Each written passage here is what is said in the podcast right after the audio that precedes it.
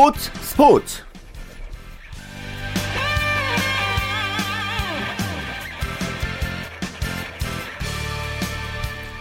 네 안녕하십니까. 토요일 스포츠 스포츠의 최시 중입니다. 손흥민 선수 골로 아주 기분 좋게 시작한 토요일 아침이었는데요. 야구에서 좀 안타까운 소식이 들렸습니다. 자 코리안 몬스터 류현진 선수가 어깨 통증으로 조기 강판됐습니다. 내일 정확한 진단 받는다고 합니다. 부디 큰 부상 아니었으면 좋겠습니다 토요일에 함께하는 스포츠 스포츠 야구 소식으로 문을 열죠. 오세훈의 윤세호 기자 연결돼 있습니다. 윤 기자 안녕하십니까? 네, 안녕하세요. 어, 류현진 선수가 4월에 이 어깨표 염증으로 부상자 명단에 올랐던 적이 있었잖아요. 뭐 어떻게 다시 재발한 건가요? 어떤 건가요?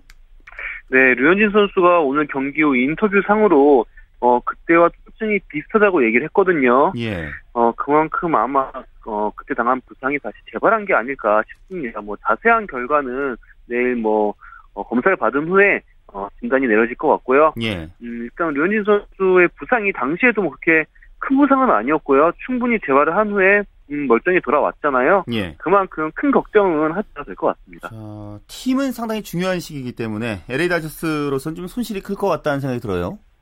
그렇습니다. 일단 다저스가 오늘 샌프란시스코에 9대 0으로 대패를 당했는데요. 어, 역시 류현진 선수의 조기 강판이 결정적이었습니다. 이후에 다저스가 뭐 불펜 투수를 꾸준히 올렸지만 어, 막강 샌프란시스코의 타선을 당해내지 못했고요. 그러면서 현재 다저스는 샌프란시스코가 한 경기 차이가 됐습니다. 예. 음, 다저스 입장에서 내일 그레인키 선수, 모레 커쇼 선수에게 좀 희망을 걸어야 되지 않을까 싶네요. 예, 알겠습니다. 류 선수 이제 큰 부상 아니었으면 좋겠고요. 국내 프로야구 소식 알아보겠습니다. 자, 현재 4위를 달리고 있는 LG가 오늘 고비 잘 넘겼어요. 그렇습니다. 제가 오늘 잠실구장에서 LG와 삼성의 경기를 취재를 했는데요. 예. LG가 정말 혈투 끝에 1대 0으로 영봉승을 거뒀습니다. 예. LG다운 그런 경기를 보여줬는데 특히 LG 선발의 그 리오단 선수가 삼성 타선을 꽁꽁 묶었죠.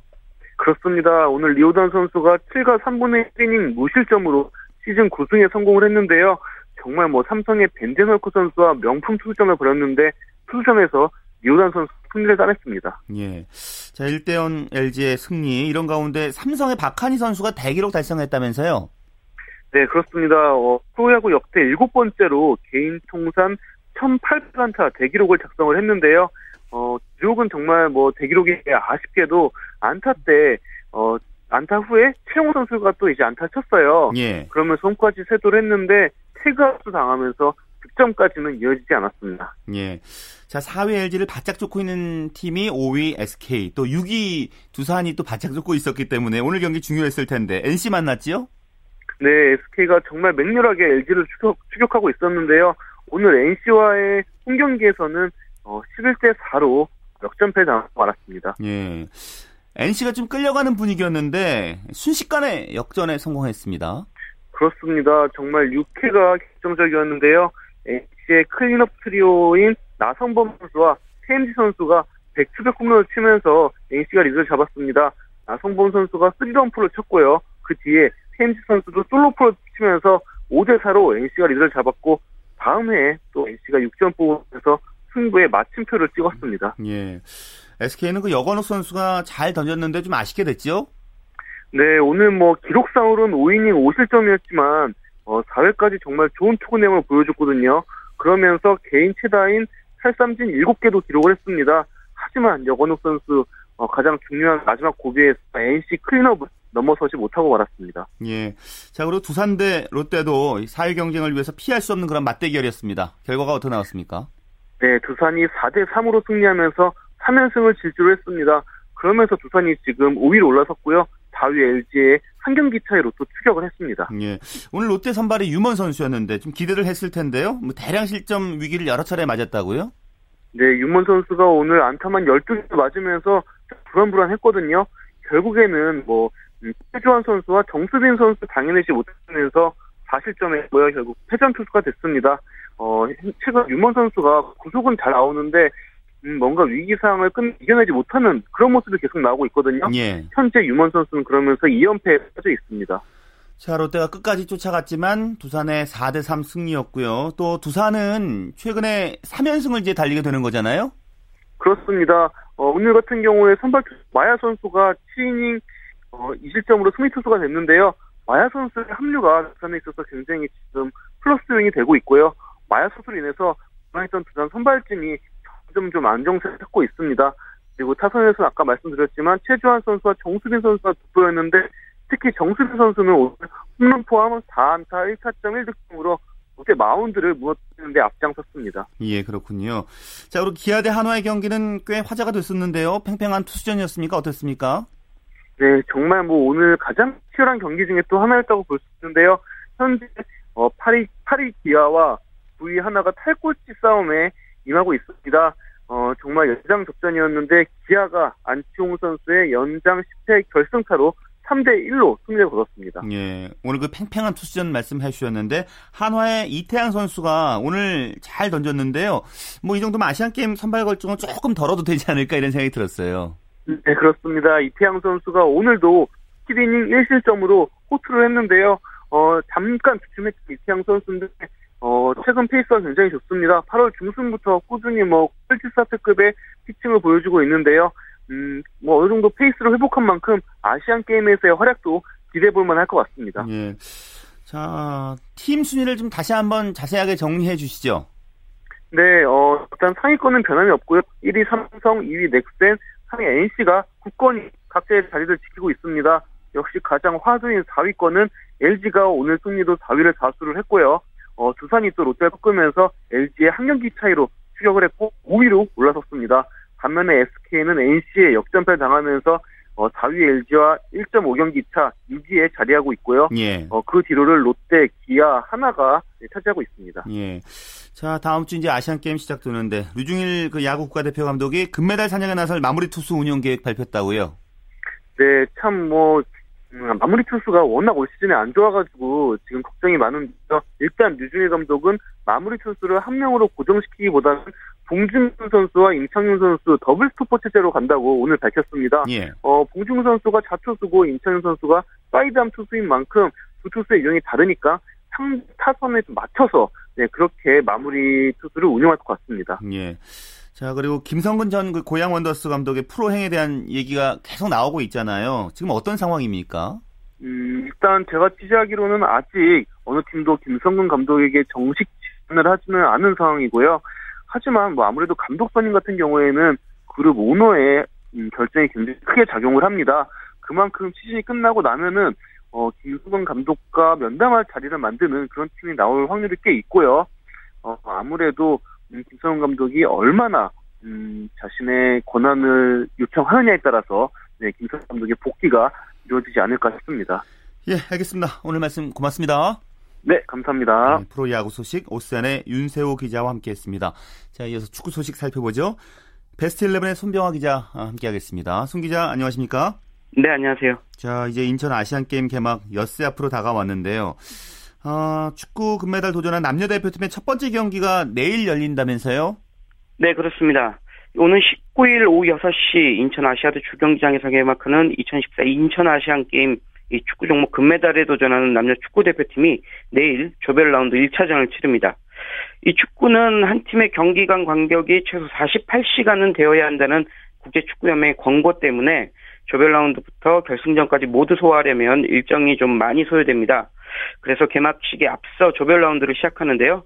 이강정 감독이 이끄는 남자 23세 이하 대표팀은 내일 오후 5시 인천 문학경기장에서 말레이시아를 상대로 첫 경기를 치르고요. 윤덕여 감독이 이끄는 여자 국가대표팀은 내일 저녁 8시 인천 남동 럭비구장에서 태국을 상대로 역시 첫 경기를 치르게 됩니다. 예. 남녀 대표팀 모두 이번 아시안 게임에서 금메달에 도전하는데 첫 단추를 잘 끼워서 목표 달성은 물론이고 한국 선수단 전체의 발걸음도 가볍게 해줘야 되겠습니다. 예. 자, 먼저 남자 대표팀 살펴보겠습니다. 자, 말레이시아전에 선발 출전한 선수들 윤곽이 나왔습니까? 네, 이강정 감독이 이끄는 남자 대표팀은 23세 이하 선수들에다가 박주호, 김신욱 그리고 김승규 선수 등 와일드카드로 구성되어 있습니다. 이강정 감독은 와일드카드 선수들을 적극 활용하면서도 23세 이하 선수들의 창의적 경기력에 기대를 걸고 있는데요.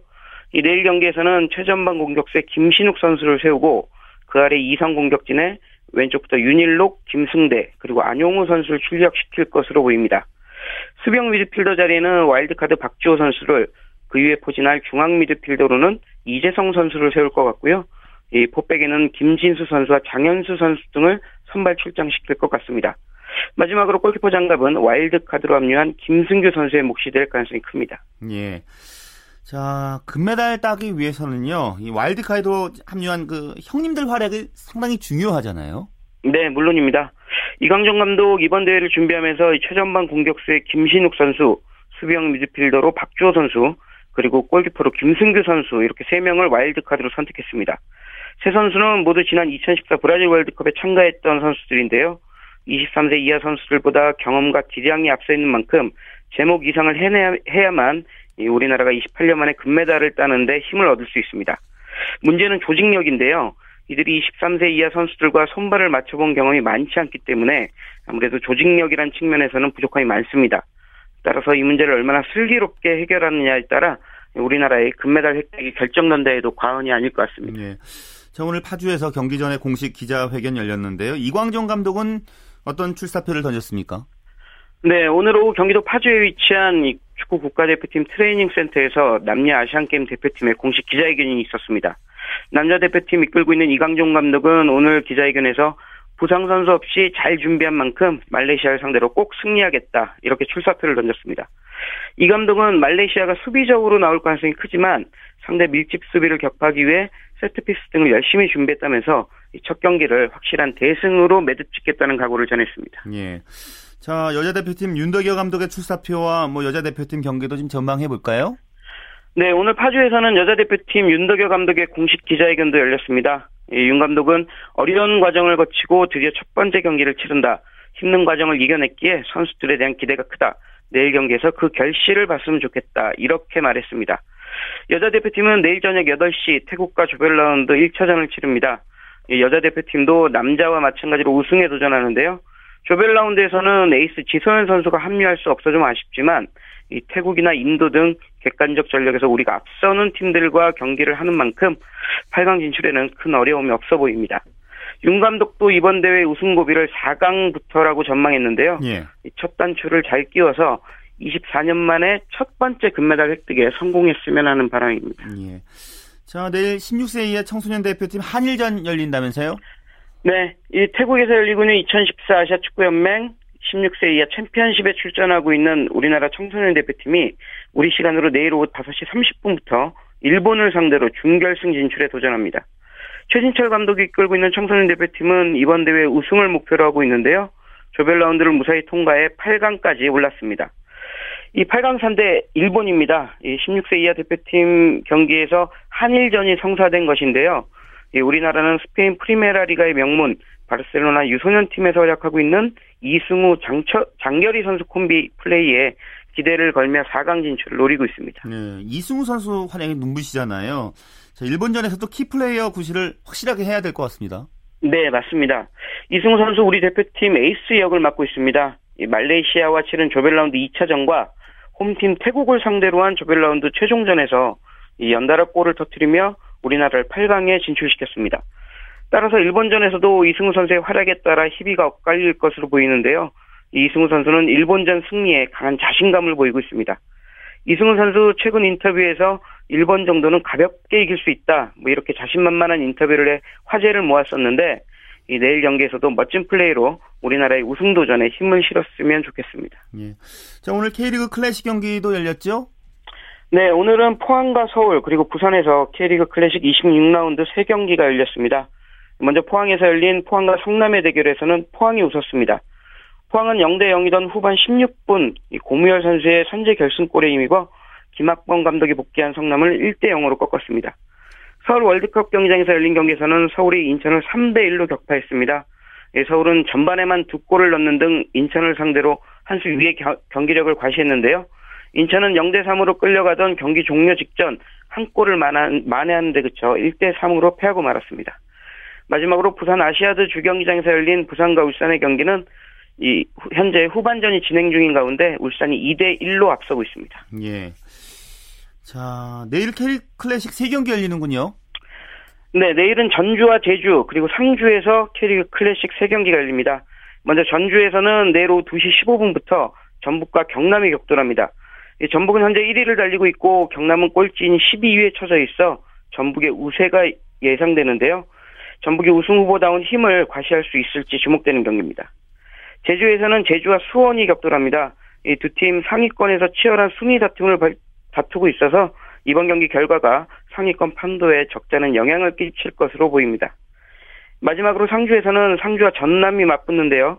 이 전역자들로 전력 공백이 발생한 상주와 에이스 이종호 등 3명이나 아시안게임 대표팀에 차출돼 역시 공백이 생긴 전남 중 누가 더 전력 누수를 잘 메웠는지에 따라 승패가 갈릴 예정입니다. 예. 방금 전에 울산 대 부산의 경기도 종료가 됐는데 3대 1로 이제 울산이 승리를 거뒀군요. 네. 자, 그리고 이번 주말 유럽에서 활약할 우리 선수들 경기 일정 정리해 주실까요?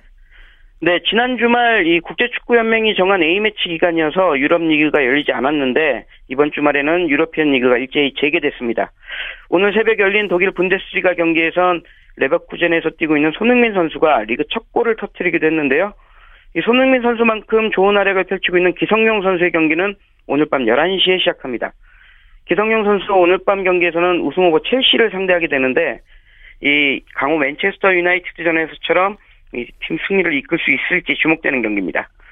기성용 선수의 경기가 열리기 직전인 10시 30분에는 독일 분데스리가에서 활약하고 있는 마인츠 공오의 구자철 선수와 아우크스부르크에서 뛰고 있는 홍정호 선수의 경기가 열립니다. 이 중 구자철 선수는 부상으로 출전이 좀 어려워 보였는데 최근 호전되면서 경기 출장 가능성을 높이고 있습니다. 마지막으로 윤석영 선수가 속한 퀸즈파크 레인저스는 월요일로 넘어가는 15일 자정 맨체스터 유나이티드와 경기를 치릅니다. 네, 알겠습니다. 말씀 고맙습니다. 예, 고맙습니다. 네, 지금까지 축구 소식은 베스트 11의 손병화 기자와 정리해드렸습니다.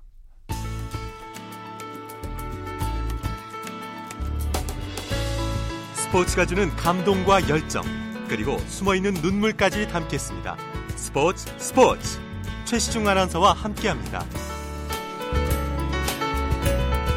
네, 스포츠 스포츠 이번에는 한국일보 노우래 기자와 함께 국내외 골프 소식 정리드리죠.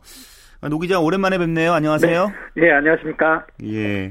자, 지금 에비앙 챔피언십 진행 중인데 저도 중계 방송을 좀 봤는데 선두권이 참 요동치더니 한국 선수 네. 얼굴 상, 상당히 좀 많이 볼 수 있어요. 네, 맞습니다. 어, 현재 에비앙 챔피언십 3라운드가 진행 중인데요. 어, 우선 김효주 선수 현재 3라운드 아, 4번 홀까지 마쳤는데요. 아, 오늘도 다소 좀 불안하게 출발했습니다. 김효주 선수 1번 홀과 3번 홀에서 보기를 범했고요.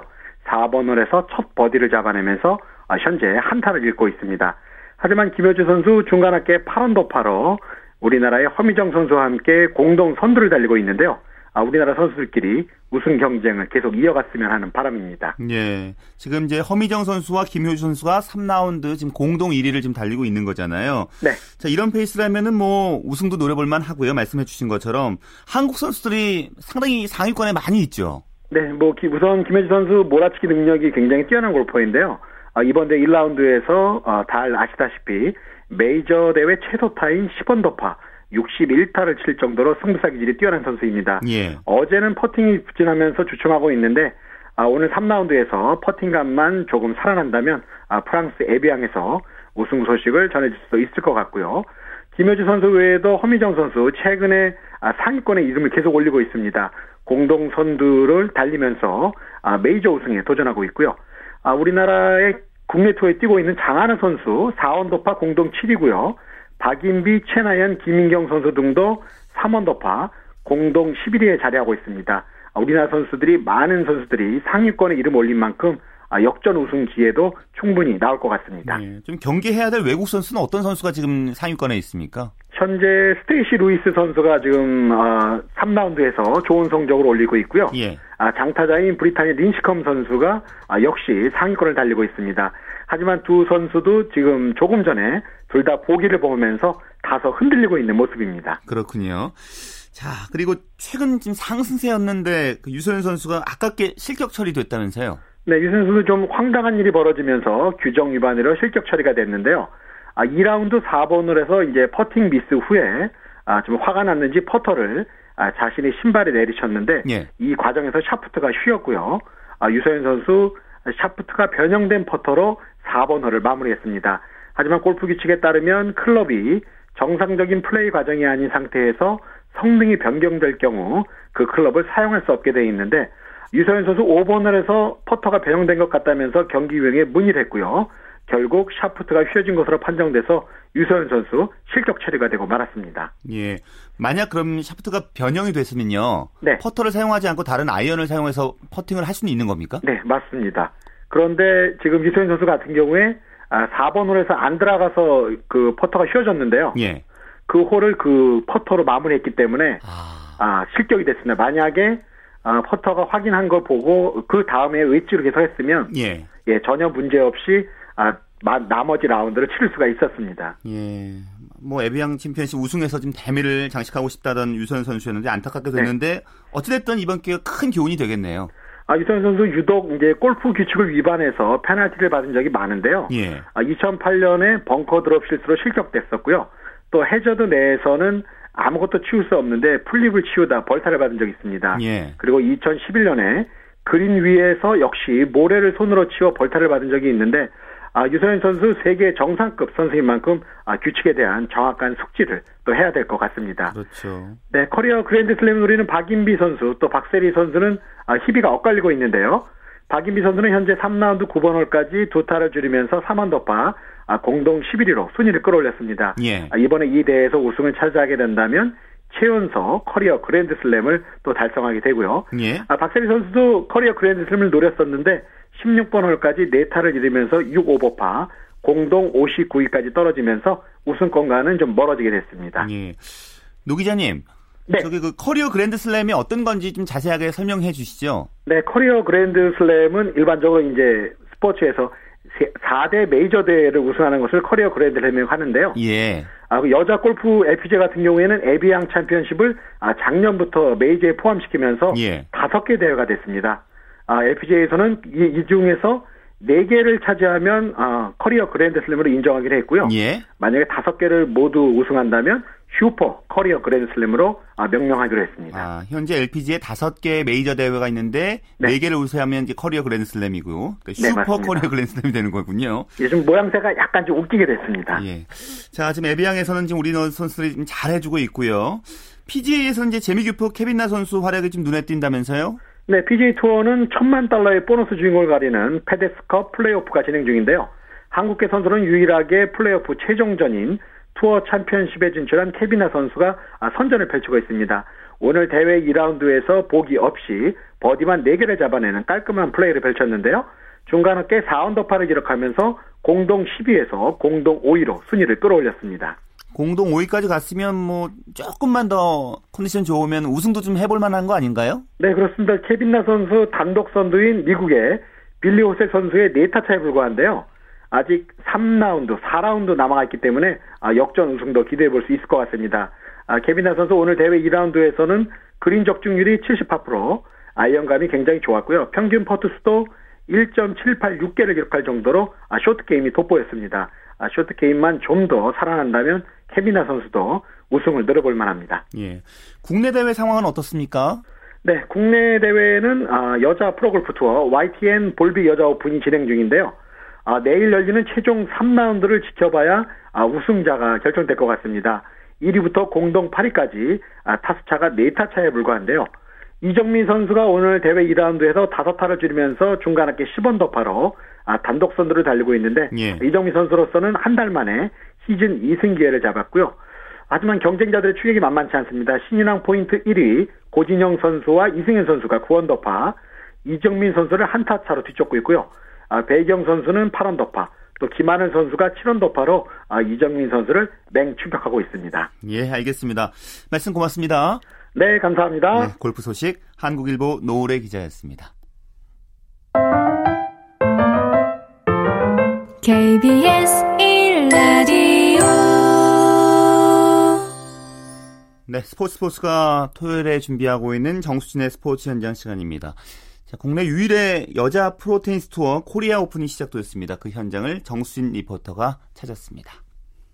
제가 지금 나와 있는 곳은 올림픽공원 테니스장인데요. 국내 유일의 여자 프로 테니스 투어 대회인 기아 코리아 오픈 여자 테니스 대회가 열리고 있습니다. 그동안 샤라포바, 힝기스, 윌리엄스 등 세계적인 탑 랭커들이 거쳐간 수준 높은 대회인데요. 오늘 올해 대회의 그 시작을 알렸습니다. 지금부터 그 현장 함께 해보시죠. 네, 안녕하세요. 저는 그 이번 제11회 기아 코리아 오픈 토너먼트 디렉터를 맡고 있는 이진수 TD입니다. 네, 이번 대회는 전 세계에서 한 55개 정도 투어 대회가 있는데 그 중에 하나가 이제 우리나라 유일한 그 투어 대회이기도 합니다. 아시아에서는 한 15개 정도밖에 없는데요. 중국이 대회가 한 6개 정도 하고 있고요. 뭐 일본에서 한 2개, 우리가 하나, 태국에서 하나. 그렇게 해서 정말 큰 그 공식 투어 대회 총 상금 50만 불이 걸려 있는 인터내셔널급 투어 대회입니다. 지금 한 33개국에 본선이 32명이 뜁니다. 그래서 지금 제일 잘하는 선수가 세계 랭킹 5위인 라다반스카, 작년 디펜팅 챔피언이기도 하죠. 길렌코, 뭐 스키아보네, 유명한 선수들이 많이 오고요. 이제 오늘부터 월요일까지 예선을 3일간 합니다. 예선 선수들은 세 번을 이겨야 본선을 갈 수가 있습니다. 그리고 이제 월요일부터 오후에 이제 본선이 시작됩니다. 그래서 다음 주 일요일까지 이 대회가 펼쳐지게 됩니다.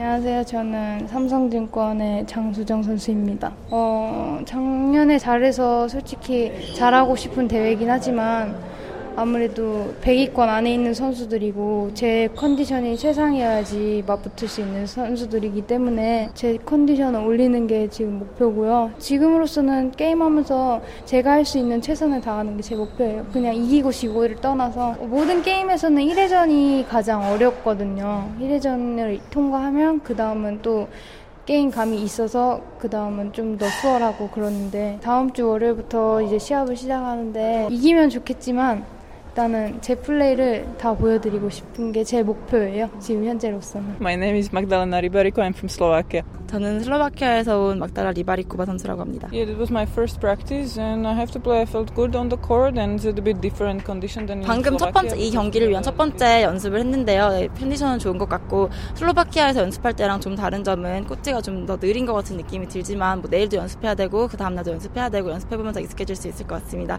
지금 컨디션은 굉장히 좋은 것 같습니다. That will be great, but yeah, that's far away and uh, yeah, it was my best result for. 물론 당연히 결승전에 진출하면 좋겠지만 어 그거는 뭐 드로나 다른 여러 가지 상황에 대해서 뭐 영향을 많이 받는 것이기 때문에 반드시 그렇겠다는 말을 못할 것 같 아요. 고요 어쨌든 최선을 다할 것이고 1회전에 부상으로 US 오픈에 플레이하지 않았기 때문에 그 유해분과 이 사이에 별로 경기가 없어가지고 뭐 연습은 많이 못했지만 네 어쨌든 여기서 좋은 겨, 결과를 얻으려고 노력하려고 합니다. 그리고 이 대회장에는 자원봉사자들이 많이 참여하면서 대회 진행을 돕고 있습니다. 저는 자원봉사자 역할을 맡고 있는 박미경입니다. 테니스를 너무 사랑하는 주부들이 코리아 오픈을 사랑하는 사람들의 모임을 가지면서 이런 WTA 대회를 할 때에 이 자원봉사자들이 다시 결속을 해서 기쁜 마음으로 자원봉사를 하고 있습니다. 일단 세계적인 선수를 경기를 즐겁게 관전할 수 있고 그 다음에 동호인들에게도 세계적인 선수에 대한 좋은 경기 내용을 전해줄 수도 있고 오시는 분들에게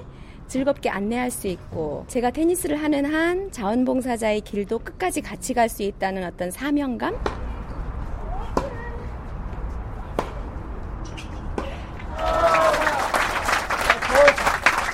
평소에 테니스를 보는 걸 좋아하는데 그래서 이번에 메이저 대회가 한국에서 열린다고 해가지고 한번 더 공부를 해볼 겸 이렇게 보러 왔습니다. 아 선수들이 이렇게 코트장 안에서 열심히 뛰어다니면서 막 기합 소리 막 으쌰으쌰 대면서 치는 모습을 보니까 되게 인상 깊었고 에너제틱 하더라고요. 되게 멋있었어요. 매년 열리는 건데요. 국내에서 이제 열리는 것 자체가 되게 의미가 있고요. 랭킹이 높은 선수들이 관심을 많이 갖고 참가하면 이제 제가 접하지 못한 외국 선수들을 볼 수 있는 좋은 기회가 될 것 같아서 왔습니다. 예. 그 자코 팔, 팔로바라고요. 예, 그 선수가 계속 매년 참가한 선수고요. 4강까지는 거의 대부분 올라온 것 같아요. 그래서 이번에도 관심 있게 보고 응원할 생각입니다. 직접 와서 현장에서 경기를 보니까 뭐 TV로 봤던 것보다 좀 더 생생한 모습을 볼 수 있어서 좋았고 또 이렇게 세계적인 무대를 눈앞에서 직접 볼 수 있는 기회를 가질 수 있다는 게 되게 영광스럽네요. 지금 테니스 배우고 있는데 예, 오늘 예선 한다 그래서 가까이에서 좀 더 선수들을 보려고 왔습니다. TV로만 볼 수 있는 그 세계 각국의 선수들을 가까이에서 볼 수 있고 또 그 사람들의 폼이나 또 어떤 서브를 할 때의 그 파워나 이런 것들을 현장에서 생생하게 느끼니까 예, 생동감 있고 좋은 것 같아요. 네, 이렇게 오늘을 시작으로 9일 동안 여자 프로테니스의 매력에 빠져보시는 건 어떨까요? 지금까지 기아 코리아 오픈 여자 테니스 대회 전해드렸고요. 저는 정수진이었습니다.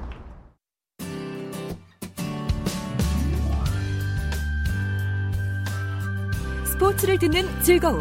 스포츠, 스포츠. 최시중 아나운서와 함께합니다.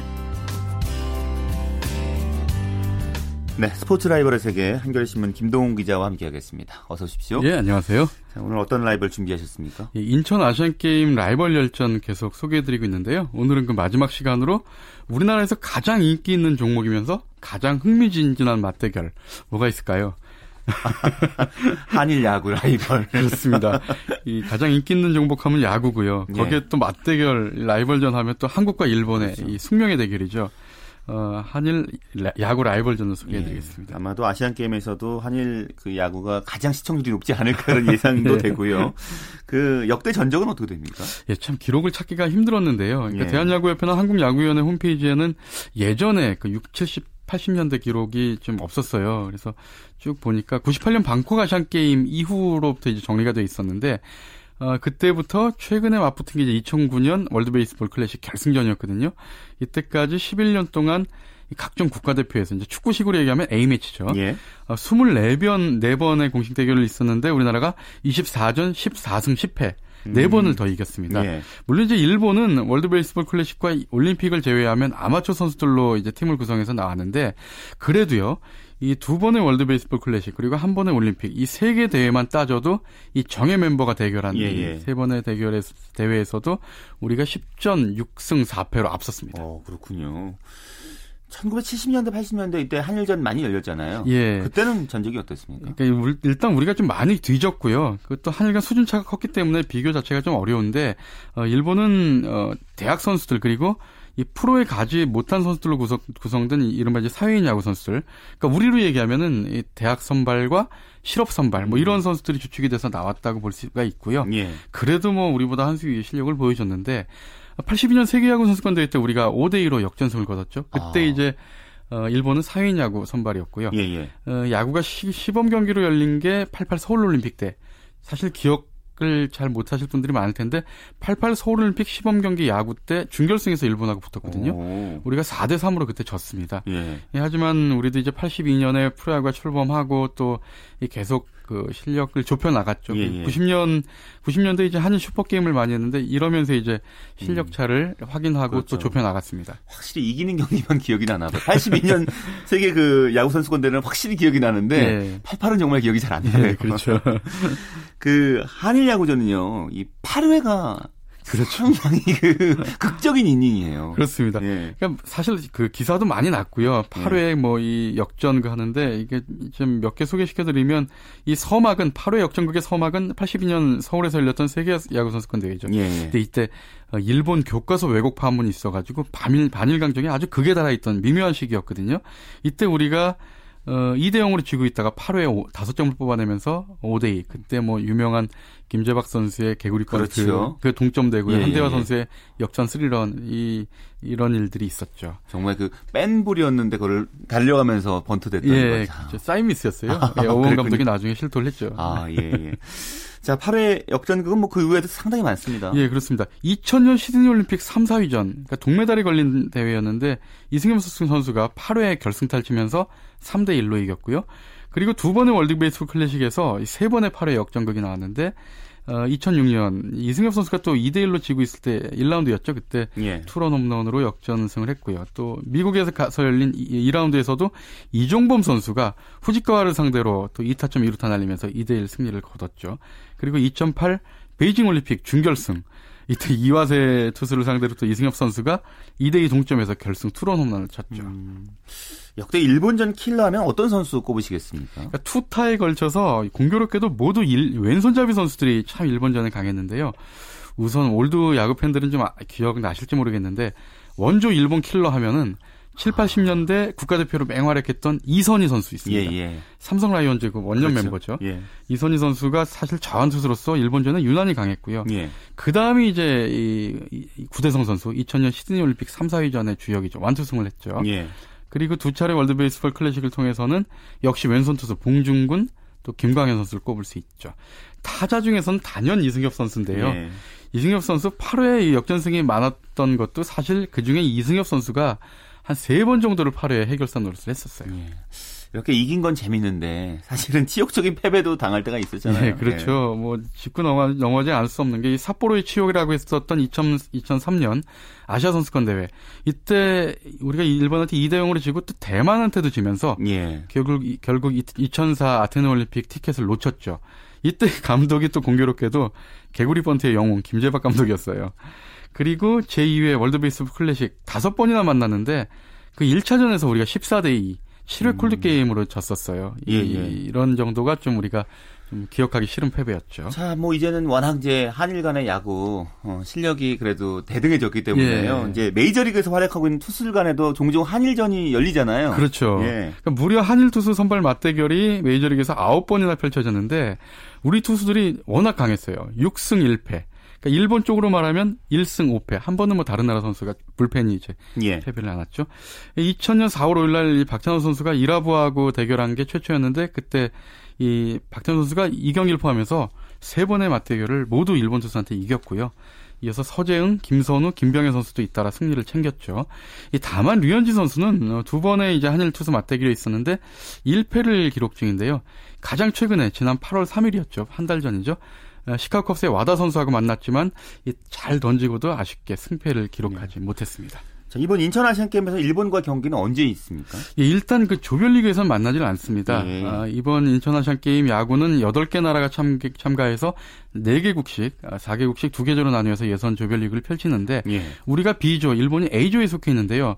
이 각조 상위 두 팀이 크로스 토너먼트로 금메달을 다툽니다. 그러니까 일본은 A조 1위가 확실시한데 우리는 대만하고 또 아. 같은 B조라 1위가 될지 2위가 될지는 좀 확실하지 않습니다. 결국 준결승이나 결승전에서 만나게 되겠네요. 그렇죠. 우리가 만약에 B조 2위로 올라가면 A조 1위가 유력한 일본과 9월 27일 토요일 날 낮 12시 반에 준결승전을 치르고요. 예, 예. 만약에 결승에서 만난다면 9월 28일 일요일 날 저녁 6시 반에 한일 결승전 기대를 좀 해볼 수 있겠습니다. 모두 모여서 보는 시간대 결승전을 볼 수도 있겠네요. 예, 일요일 저녁이니까요. 예, 알겠습니다. 말씀 고맙습니다. 네, 감사합니다. 네, 한겨레신문 김동훈 기자였습니다.